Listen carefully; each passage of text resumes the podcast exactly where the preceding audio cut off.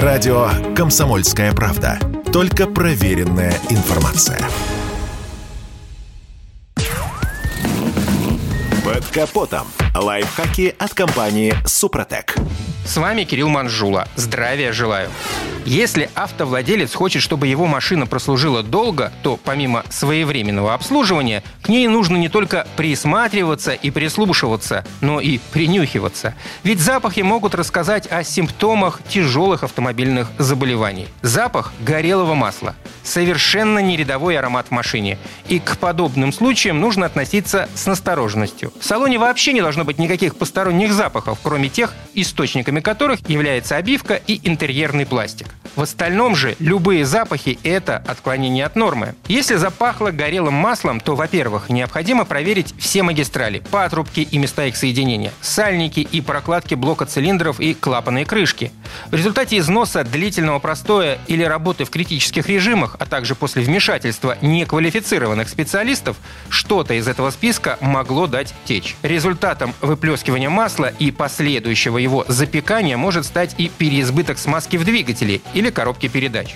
И это также следует проверить, осмотрев крышки и заглушки на предмет выдавливания и подтеков. Чтобы этого избежать, необходимо чаще заглядывать под капот и на приборы. Впрочем, пахнуть может и трансмиссионной жидкостью. Если где-то течет из коробки, то запах будет ощущаться и во время стоянки, и в движении. Например, в механике запах горелого масла может появляться, когда изношены подшипники. Смазка попросту начинает попадать из коробки в корзину сцепления, где и пригорает. Распознать проблему можно не только по запаху, но и по каплям трансмиссионной жидкости на асфальте под коробкой и сцеплением. Если мы говорим про автомат, то в этом случае запах горелого масла расскажет нам о серьезном износе трущихся узлов. И здесь желательно показать трансмиссию специалисту. Некоторые автомобилисты могут перепутать запах горелого масла с запахом сжженной проводки. А эта проблема будет куда посерьезнее.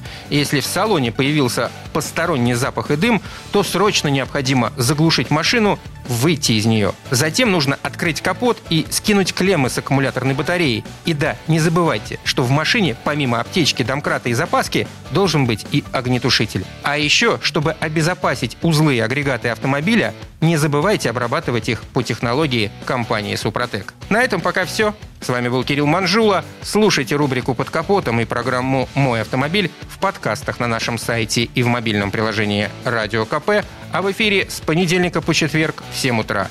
И помните, мы не истина в последней инстанции, но направление указываем верное. Спонсор программы ООО «НПТК Супротек». Под капотом. Лайфхаки от компании «Супротек».